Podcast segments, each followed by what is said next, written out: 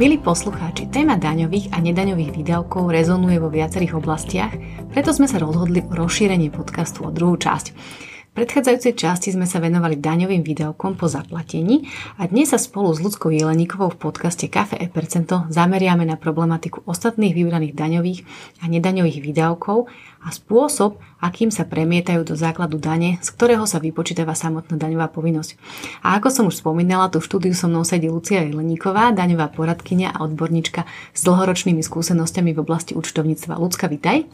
Ahoj Renátka, ďakujem za pozvanie a prajem pekný deň všetkým poslucháčom. V predchádzajúcom podcaste sme sa zamerali na daňové výdavky, ktoré sú podmienené zaplatením. Dotkli sme sa aj výdavkov, ktoré nesplňajú podmienky daňového výdavku. Dnes by sme v začatej téme pokračovali a nadviazali na daňovú uznateľnosť cestovných výdavkov, strávneho pri pracovnej ceste, spotrebe PHL pri motorových vozidlách, tvorbe rezerv, tvorbe opravných položiek a iných daňovo uznateľných výdavkov. Dobre. Takže začneme tým, že tak ako sa niektoré výdavky stávajú daňovo uznateľnými až po zaplatení, máme skupinu výdavkov, ktoré síce boli zaúčtované v nákladoch, splnili daňovú uznateľnosť zaúčtovaním, avšak neboli zaplatené v lehote splatnosti a preto je potrebná úprava základu dane. Myslím tým napríklad prijaté faktúry, ktoré sú po splatnosti. Túto povinnosť úpravy základu dane máme v zákone od roku 2015 a týka sa neuhradených záväzkov. Napríklad, ako si spomenula ty, z neuhradenej prijatej faktúry alebo jej neuhradenej časti. V tomto prípade má daňovník povinnosť zvýšiť základ dane o 20% menovitej hodnoty, ak teda od dohodnutej lehoty splatnosti záväzku uplynula doba dlhšia ako 360 dní, čo je skoro rok, ale nie je to celý kalendárny rok. Áno, napríklad, ak by splatnosť faktúry bola 3.1.2022, ak 31.12.2022 nie je faktúra stále uhradená, v daňovom priznaní daňovník zvýši základ dane o 20% hodnoty celkového záväzku. Ak však uplynie od splatnosti záväzku alebo jeho nesplatenej časti od dohodnutej lehoty splatnosti záväzku doba dlhšia ako 720 dní, najmenej, základ dane zvyšujeme o 50% menovitej hodnoty.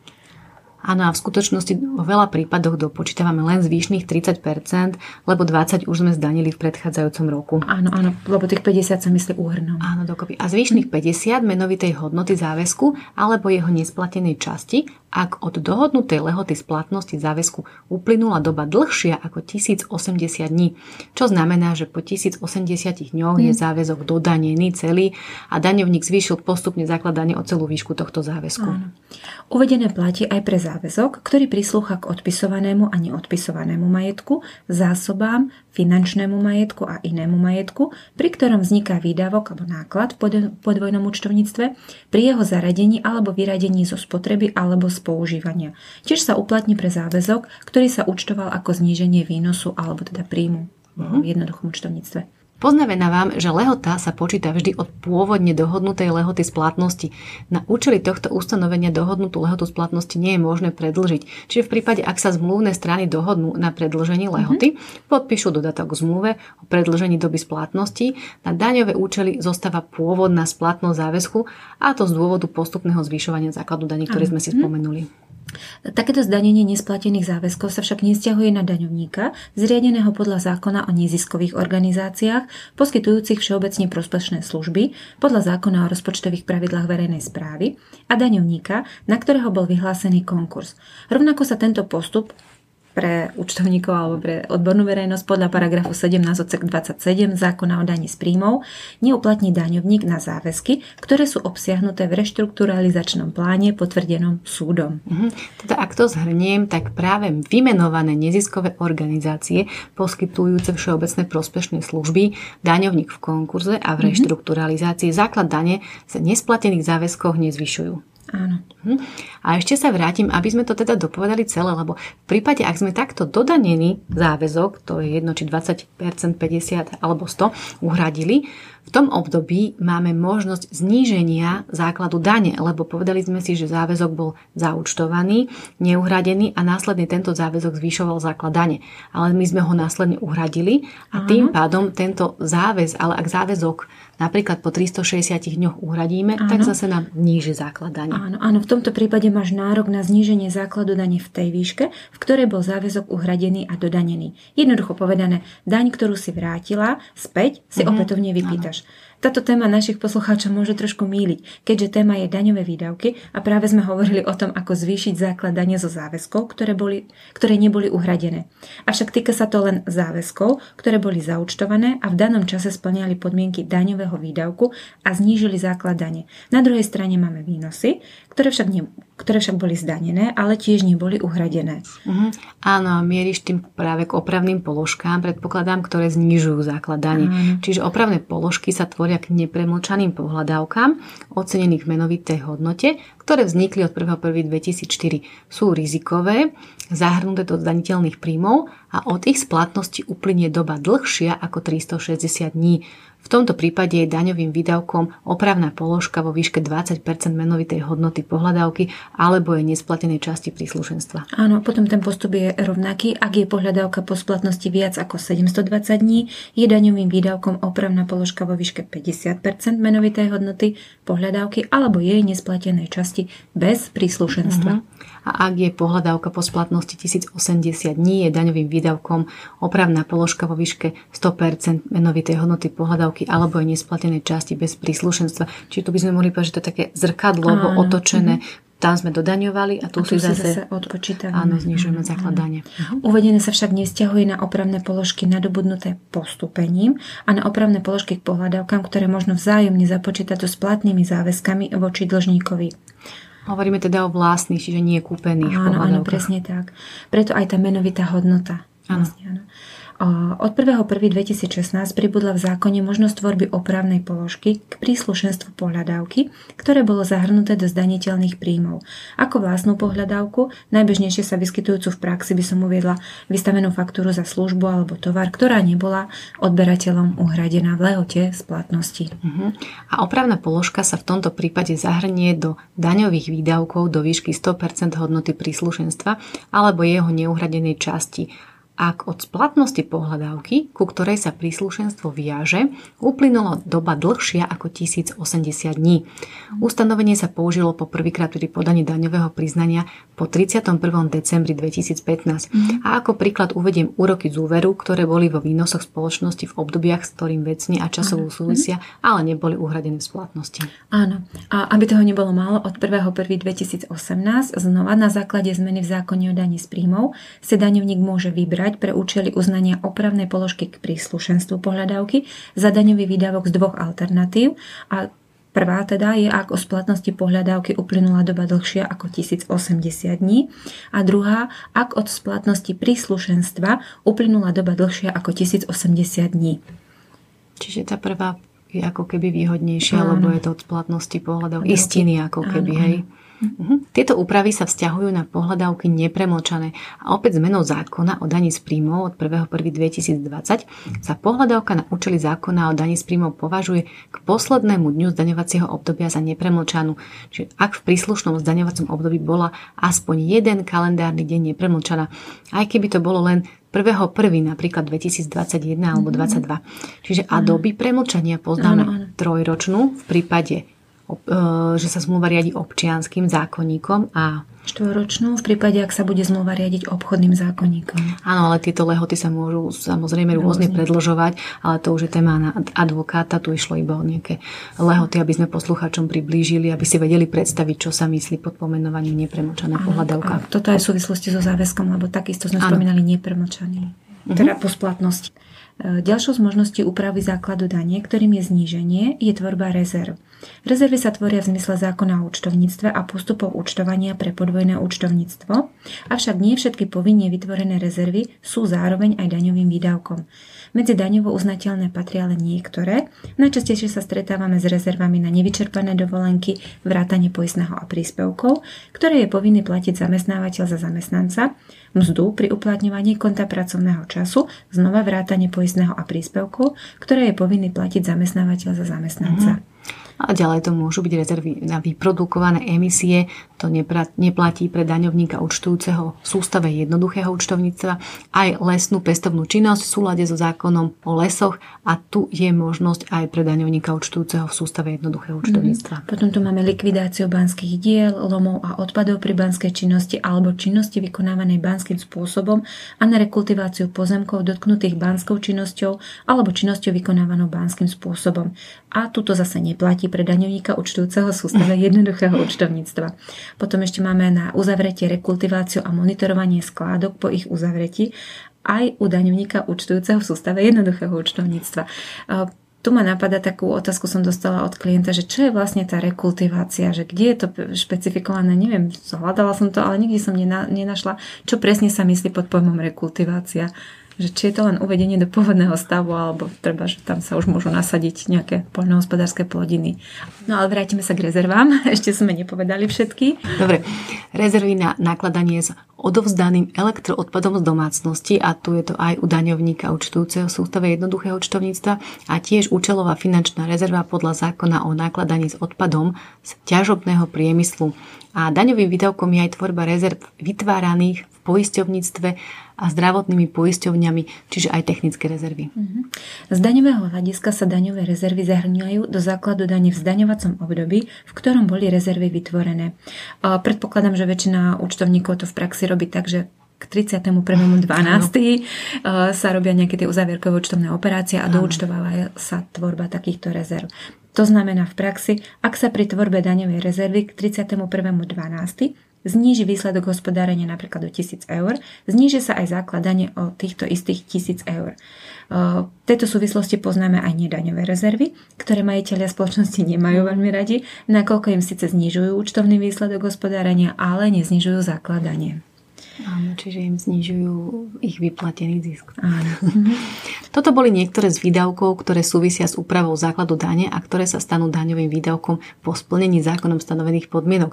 Vrátime sa teraz k ostatným daňovým výdavkom podľa zákona o dani z príjmov, ktoré sme nespomínali. Alebo v minulom podcaste sme sa venovali, alebo sme spomenuli limitované daňové výdavky a daňové výdavky po zaplatení. Teraz si povieme pár slov aj o daňových výdavkov priamo určených zákonom o daní z príjmov. Asi by som začala výdavkami zamestnávateľov, alebo teda aj SZČO, samostatne zárobkové činné osoby. Áno.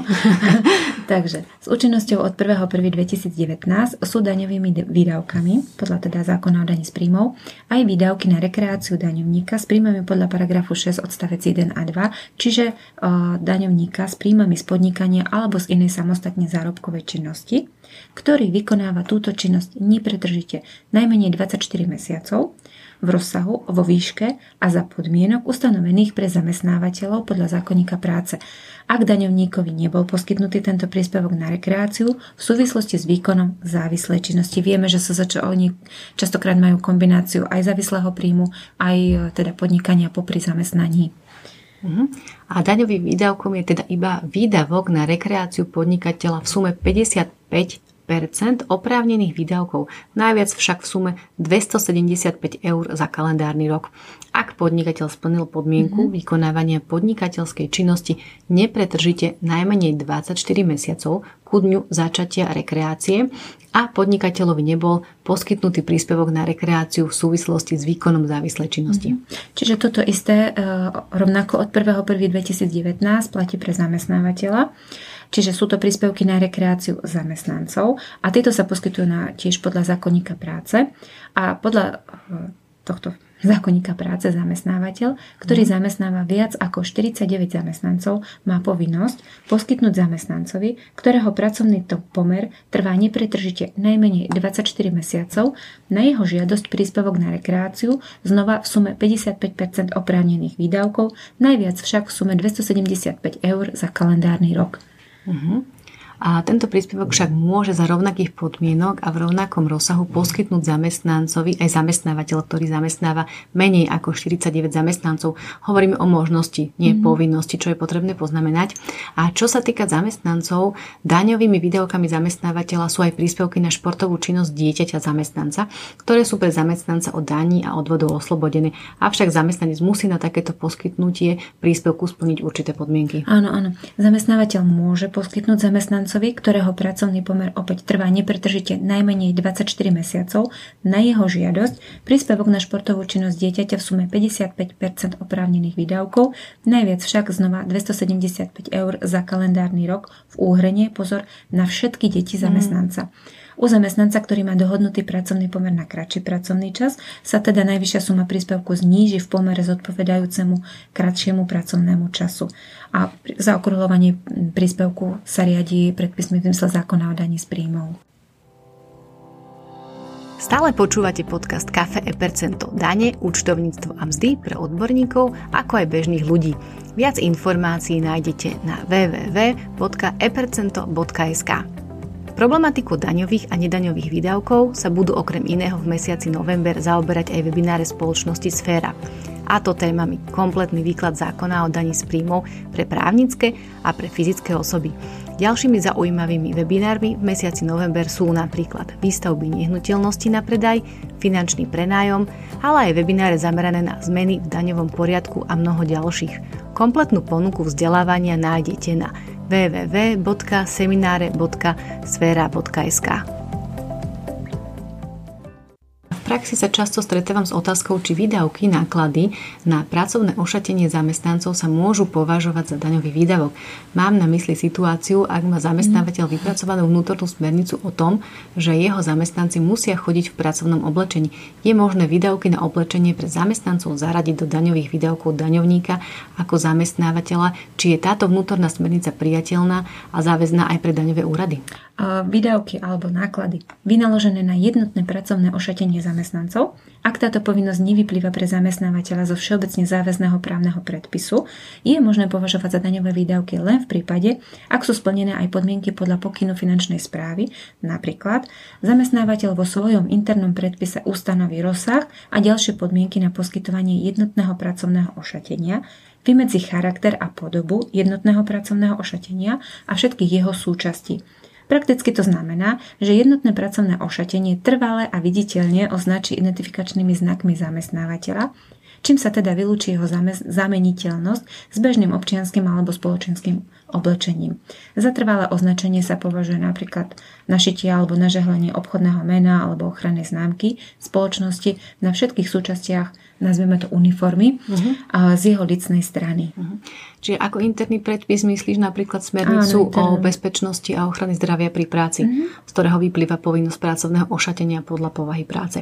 Čiže to znamená, že výdavky na oblečenie, ktoré nesplnia podmienky pracovného odevu podľa osobitných právnych predpisov BOZP alebo pracovného ošatenia podľa pokynu finančnej správy, sa považujú za nedaňové výdavky vynaložené na osobnú spotrebu daňovníka. Takže tie plesové šaty a topánky do nákladov asi nedám. Asi nie, ani tá pekná kabelka o rozmere A4. To nebude. Dobre. Okay. Čo sa týka výdavkov zamestnávateľa, za daňový výdavok je uznaný pomerne široký okruh výdavkov súvisiaci s bezpečnosťou a ochranou zdravia pri práci a hygienické vybavenie pracovisk, teda starostlivosť o zdravie zamestnancov v rozsahu stanovenom osobitnými predpismi, a teda na vlastné zdravotnícke zariadenia, vzdelávanie a rekvalifikáciu zamestnancov a vlastné vzdelávacie zariadenia. Taktiež môžeme spomenúť mzdové a ostatné pracovnoprávne nároky zamestnancov a k tomu prisluchajúce poistné a príspevky zamestnanca z navýšeného nepeňažného plnenia.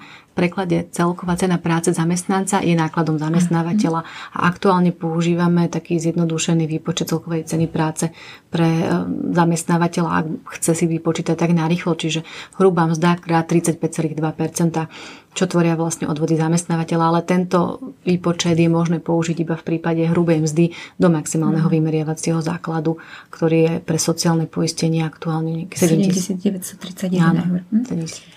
Ďalším daňovým nákladom je hmotné zabezpečenie žiaka a náklad na poskytovanie praktického vyučovania 1.9.2018 aj výdavky na odmenu za produktívnu prácu najviac do výšky 100% z hodinovej minimálnej mzdy.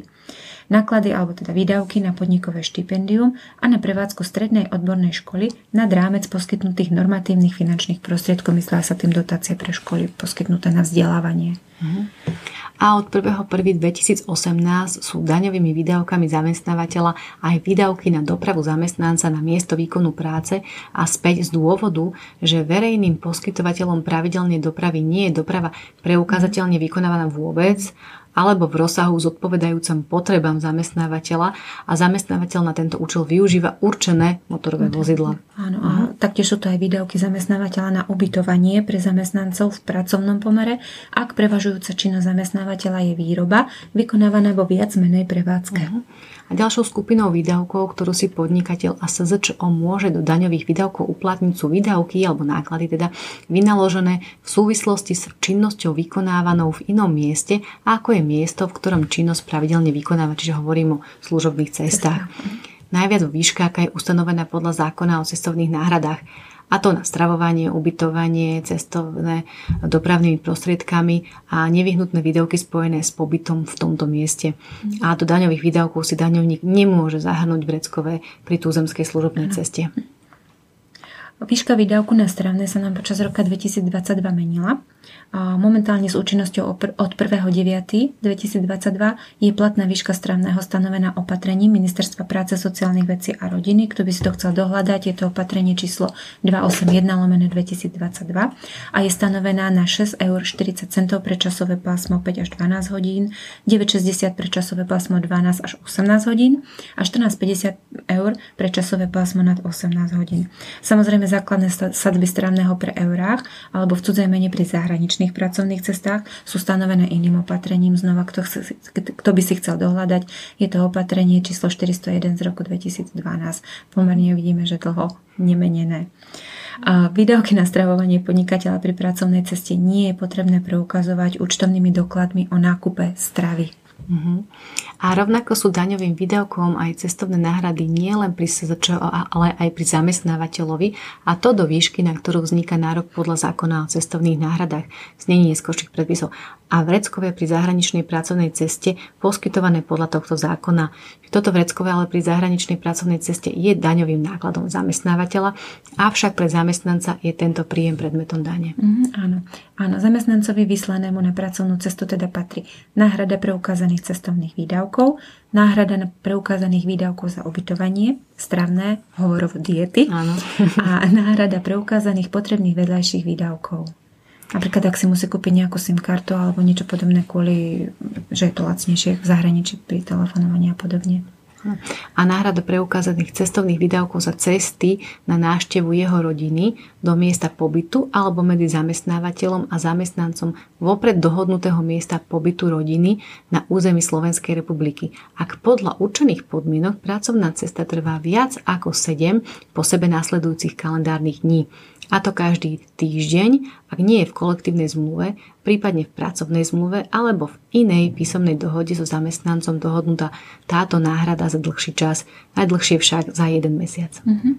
A tu by som sa vrátila ešte k tomu vreckovému. Spomenuli sme, že teda vreckové pri tuzemskej služobnej ceste nie je daňovým výdavkom, ale pri zahraničnej pracovnej ceste môže zamestnávateľ poskytnúť popri náhrade preukázaných potrebných vedľajších výdavkov aj vreckové v eurách, alebo teda v cudzej mene, a to vo výške do 40% hodnoty stravného, ktoré však po dobu dohodnutého prerušenia zahraničnej pracovnej cesty z dôvodov na strane zamestnanca zamestnancovi nepatrí. Vreckové je teda daňovým výdavkom iba vo výške, na ktorú vzniká nárok podľa zákona o cestovných náhradách, to znamená iba do výšky sumy 40% hodnoty stravného. Nad túto sumu to už nebude daňovým výdavkom.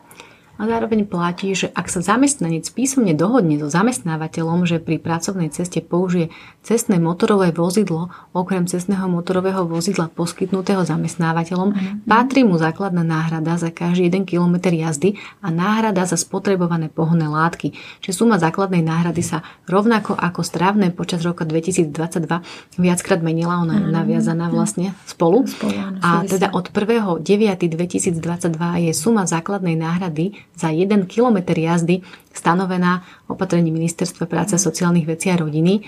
Ak by niekto mal záujem, je to číslo 282 z roku 2022 pre jednostopové vozidla a trojkolky vo výške 0,063 € a pre osobné cestné motorové vozidla vo výške 0,227 €.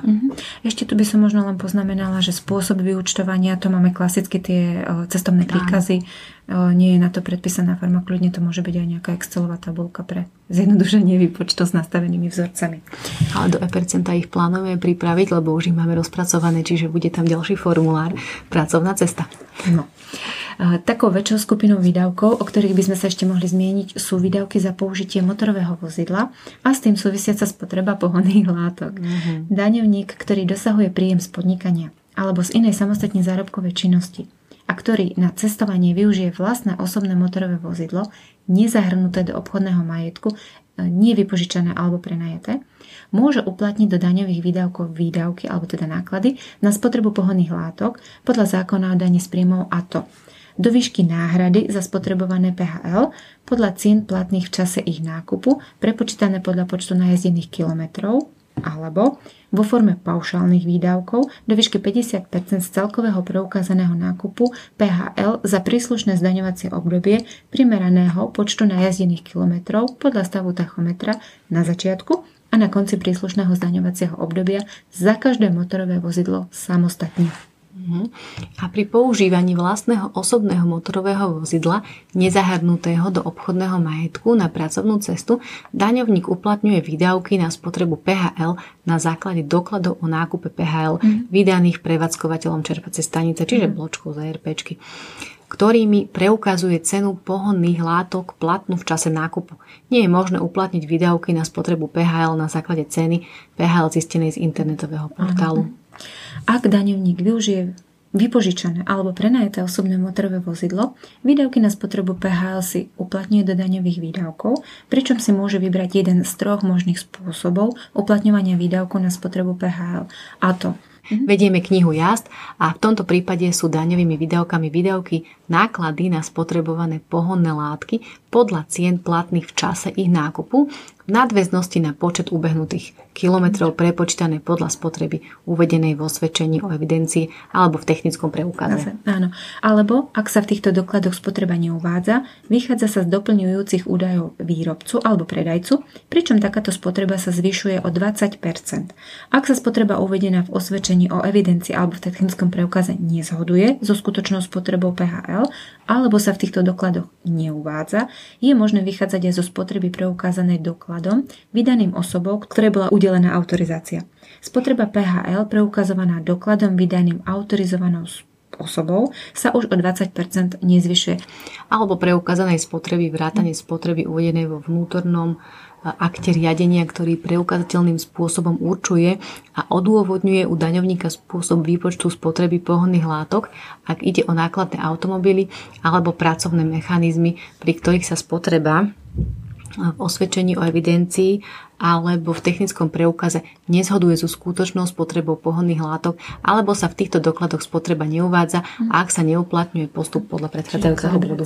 Druhý spôsob sú to výdavky na základe dokladov o nákupe PHL najviac do výšky vykazanej z prístrojov satelitného systému sledovania prevádzky vozidiel.